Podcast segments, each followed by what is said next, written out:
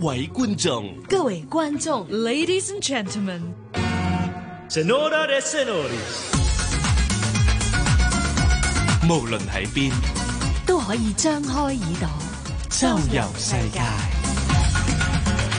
Language Academy 葡文篇主持 Alex、Anita、趙善恩，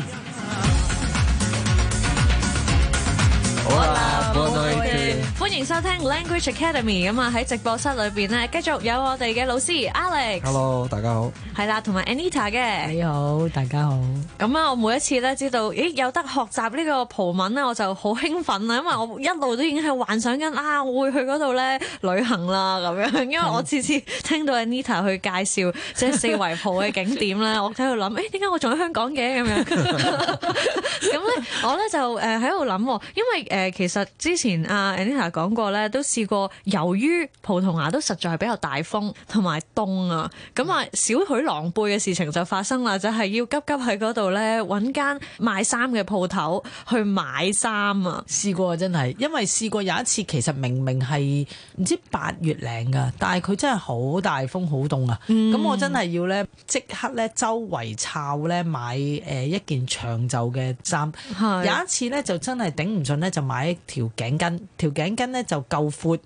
直情可以當埋好似 即係披肩係啊，真係咁樣做啊！所以衫就真係好緊要啊。所以咧呢一個 即係啦，同衫有關嘅詞彙咧，今次我哋把握機會又學一學咯喎。嚇咁、首先即係梗係要去賣衫嘅地方啦，Alex 咁啊葡文點講咧係啦，服裝店咧葡文叫做 Pronto a vestir。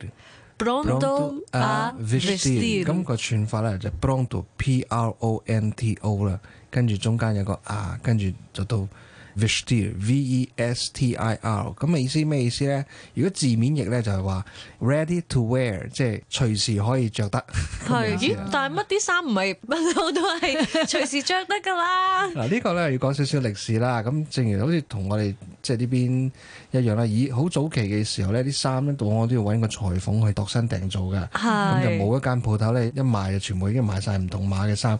呢個概念咧係好後期先出現嘅。咁當佢出現嘅時候咧，咁呢種鋪頭我唔知叫咩名啦，咁不如就講句啊，隨時可以着，呢間鋪頭叫隨時可以着。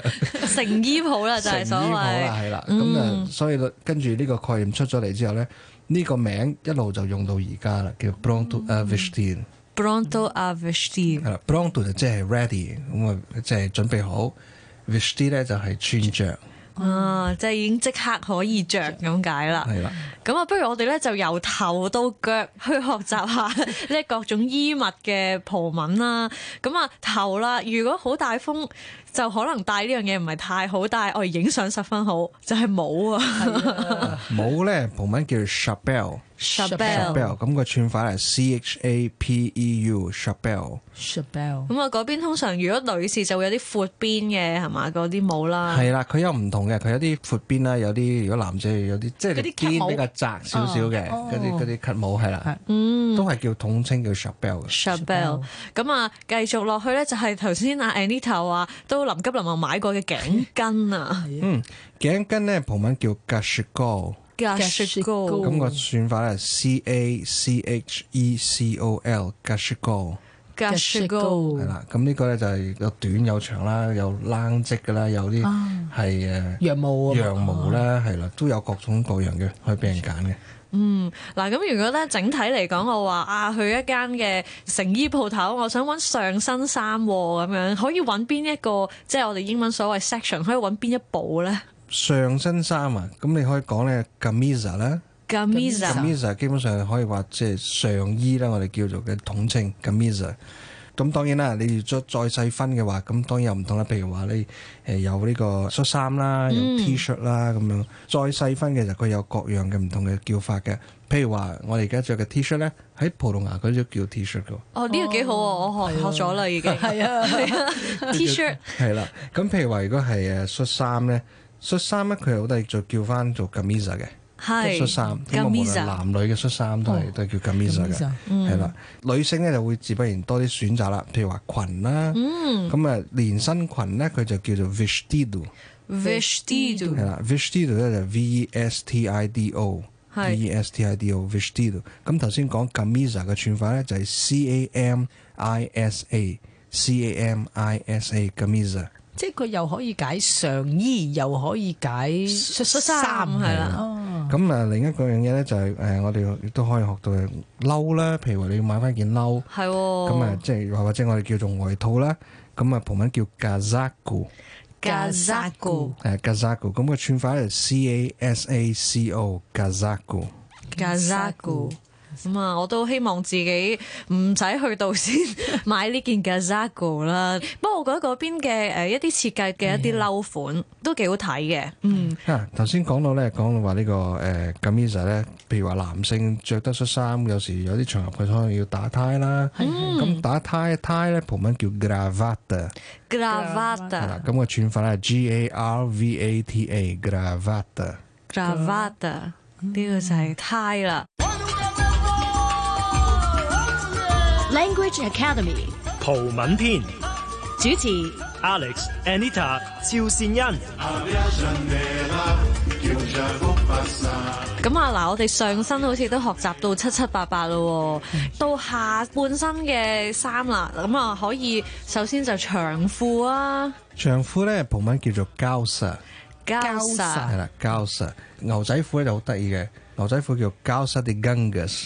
啲根嘅 gausa de gangas，或者你可以簡單叫 jeans。啊，都識㗎。係啊，又識咗。咁但係 the gangas，gangas 係乜嘢咧？有冇意思嘅啊呢咧？個本真係身呢個我諗我要問翻你我個朋友先 知啊！呢個我都唔係好清楚。交四根嘅即係嗰陣時，即係我聽佢哋介紹咗啫，但係似乎佢哋用 jeans 會比較普及啲喎。係可能聽落去會比較好似啊摩登啲咁樣，係啊，係咪冇咁 jeans 可咁啊能，嘛。今日可能一定比較老土。 係係啊，工人褲咁樣，我哋起碼都係牛仔褲咁樣啦。咁誒嗱，如果係短褲啦，咁又點辦咧？啊短褲咧，佢就叫 g a l s o i n g g a l s o i n g 都又 Swoosh s o i n g 係啊咁其實都同褲嗰個字係好似嘅嗱，喎。啊佢如果字面咧，或者根據個 grammar 嘅推斷咧，交實就正常啦，較 s o i n g 咧就變成巨型嘅巨型嘅褲。係巨型褲，咁啊可能短褲佢呢種指嘅，即係個可能個闊咗，闊可嗰個位比較腳嗰個位比較闊啲啦，哦咁叫 c o n s 咁個串法咧就 C A L C O E S，咁個 C 咧第二個 C 咧下邊有條誒尾巴啦，而個 O 咧上面有條蛇仔嘅較 c o n s 較 s o i n g 啊，咁我想問問啊，如果條褲嗰度咧，通常有條皮帶啦，咁皮帶係咩？請問皮帶咧叫做 cinto。先度度 Cinto C I N T O Cinto Cinto 咁啊，另一樣嘢頭先就講過啦，女性嘅我哋講就連身裙就叫 vestido 啦。咁如果半截裙咧，葡文叫 saya，saya 嘥啊咧就 S A I A saya。嘥啊！咁我感覺上咧，即係去睇翻我哋啱啱頭先去學習嘅誒呢一啲嘅生字咧，應該好多都係陰性字嚟嘅喎。係啊，呢個我唔知係咪同設計有關係喎，啦，真係喎，係哦啊，有趣嗬，好多都係可能 A 字尾啊咁樣。可能女性嘅變化多啲，就玩女性啩。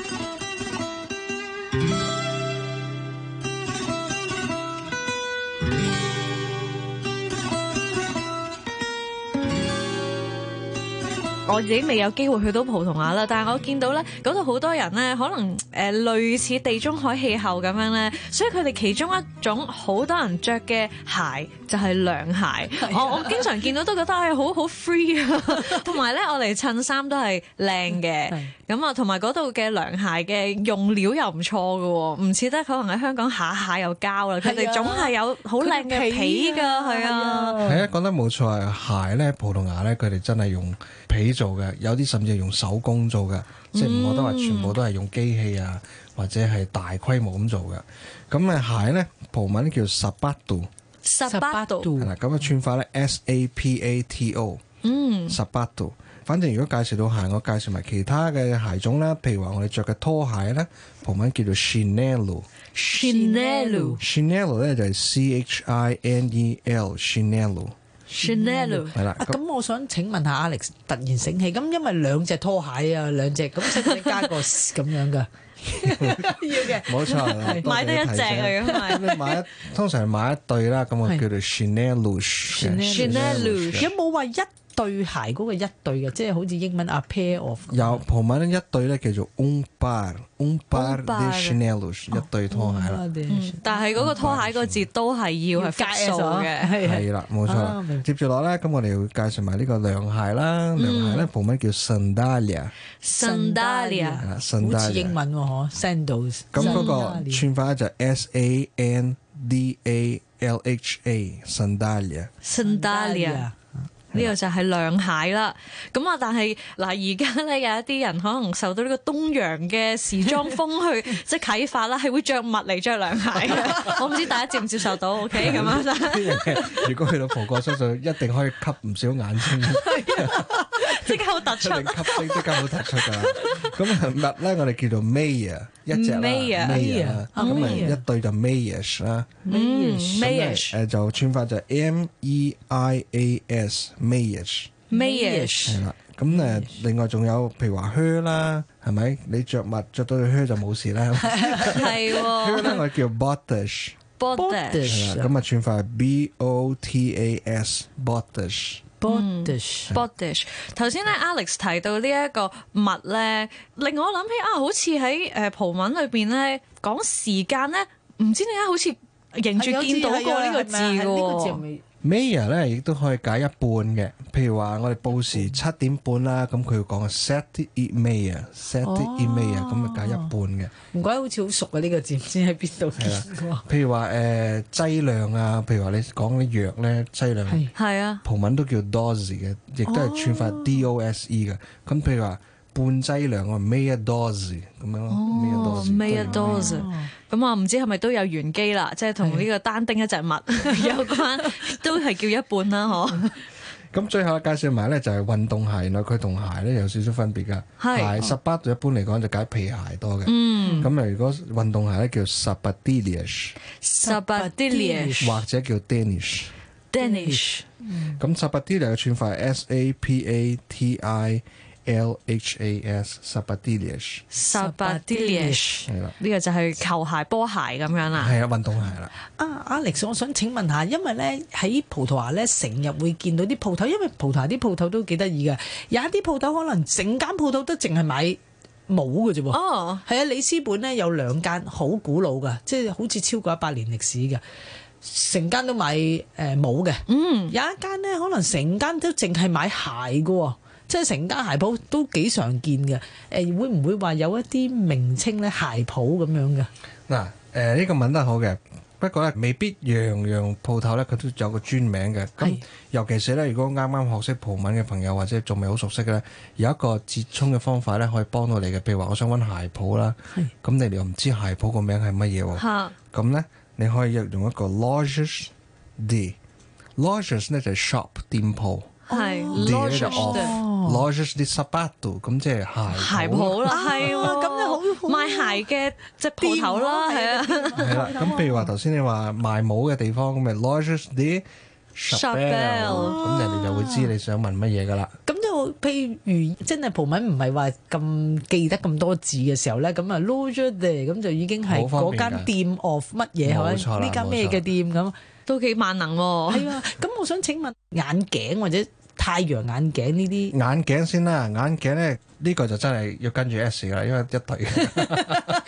咁啊，Oculus 就係眼鏡啦，Oculus 係啦， Oculus 咁個串法就 O C U L O S Oculus。 Oculus 咁呢個眼鏡啦，咁啊如果要配合埋太陽咧，咁啊佢就加個太陽俾你啦。 就叫 Sol Sol 就 Sol，太陽，咁成個名叫 Oculus de Sol， Oculus the soul 係。啦，咁呢個就係太陽眼鏡啦。四圍抱，四圍破，四圍抱，四圍四圍抱，四圍抱。今集我哋四圍蒲咧就比較別出心裁，我哋咧就唔係話蒲咗去啲咩景點啊，我哋就係去咗咧呢一啲嘅時裝店啊，冇錯啦。咁啊，我就係心諗，嗯，我哋一行入去嘅時候咧，通常即係就會誒問啦，可能啊已經發現咗有心儀嘅衣物啦，不過就唔係咁中意隻色啊，咁可以咧點樣誒問店員咧就話指定我有冇紅色咧咁樣，嗱，咁如果你想問呢件產品有冇第二隻色咧，其實就最明顯就係你揸住 佢先啦。咁跟住你問佢 Tem outra cor？Tem 啲 outra Outra cor？咁 cor Tem 咧就係有啦，outra 另一個，cor 咧就係顏色，Ừ. 另一隻顏色。Tem outra cor 就係有冇另一隻顏色咧？ Dane Otra 哥 Tem outra cor，咁啊 Tem 啊串法 T E M 啦，呢個係解有。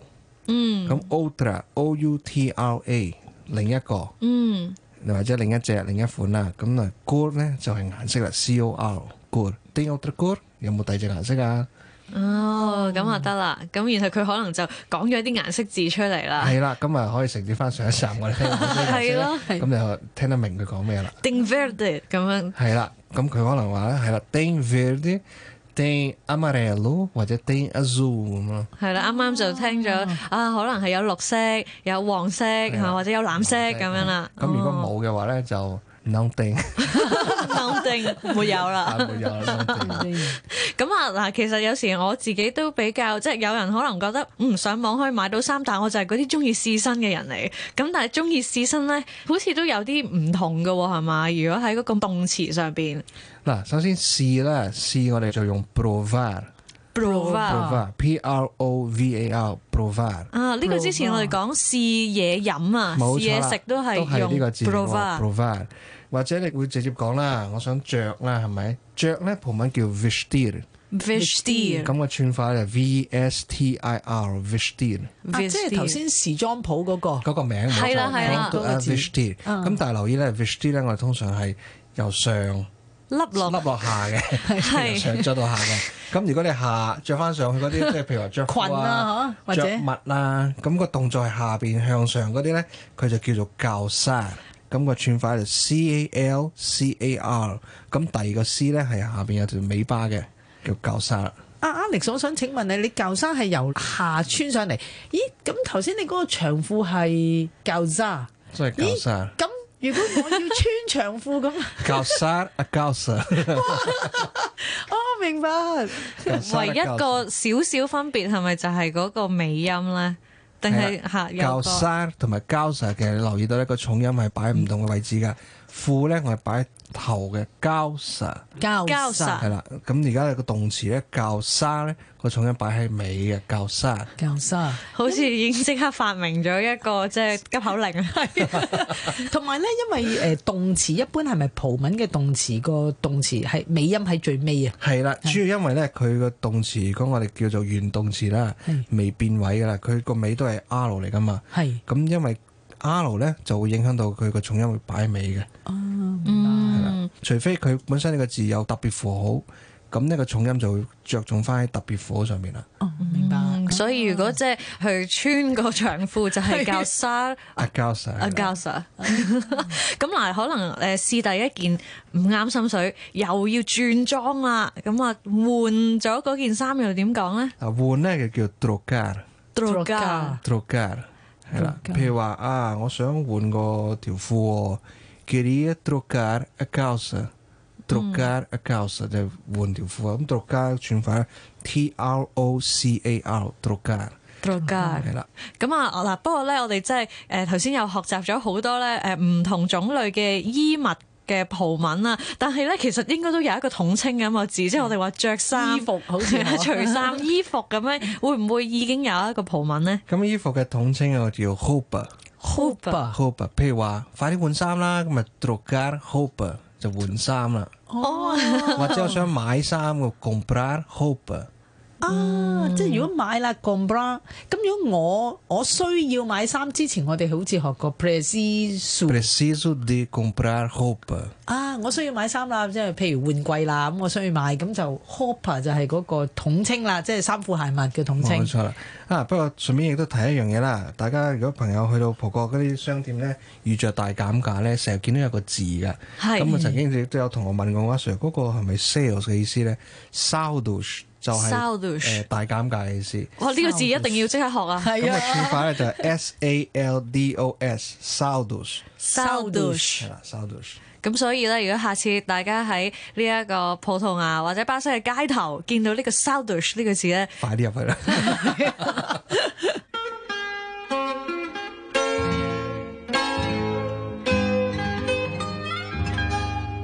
蒲。唔啱譜，好一如以往啱蒲唔啱蒲咧，就會睇下我哋自己本身講葡文嘅時候，會唔會有一啲嘅發音咧唔係好正確啊？今次 Alex 有啲乜嘢提點下我哋咧？係啦，今次嘅提點一個字呢，就係、亦都係經常性啲學生會犯嘅一個錯誤啦，就係、佢拼漏咗嘢。吓，第一個字今日要介紹嘅就係 pensar，冰 pensar 咁沙，個串法就 P E N S A R pensar。變沙咁好多時咧，同學都忽略咗就冇讀到個 N 出嚟噶，咁啊讀咗 bizarre。 bizarre， bizarre 同 pensar 有咩分別咧？pensar 係去思考去諗，bizarre 咧係去稱一樣嘢， 哦，嗯咁啊完全兩個唔同意思嚟嘅。pensar 同埋 bizarre，bizarre 冰沙同埋 bizarre，冇變錯。沙，所以即係究竟你係思考緊 定係純粹係清緊嘢咧？ 個樣可能都已經有分別，個字更加有分別啦。 Com um abraço de paz e amor para todo mundo.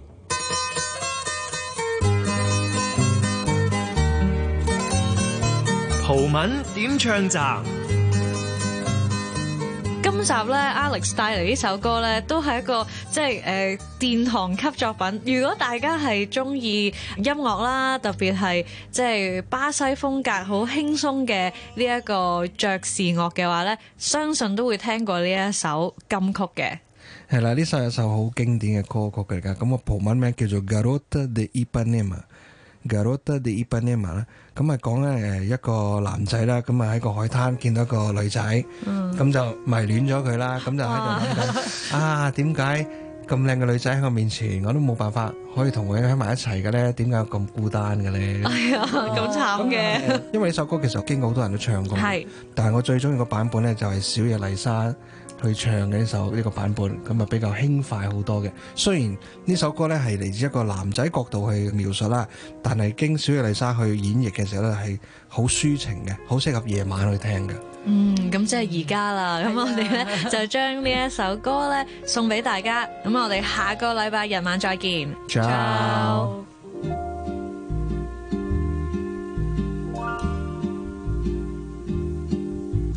Olha que coisa mais linda, mais cheia de graça. É ela, menina que vem e que passa num doce balanço caminho do mar. Moça do corpo dourado do sol de Ipanema, o seu balançado é mais que um poema. É a coisa mais linda que eu já vi passar. Ah, porque estou tão sozinho. Ah, porque tudo é tão triste. Ah, a beleza que existe. A beleza que não é só minha, que também passa sozinha. Ah, se ela soubesse que quando ela passa, o mundo sorrindo se enche de graça e fica mais lindo por causa do amor.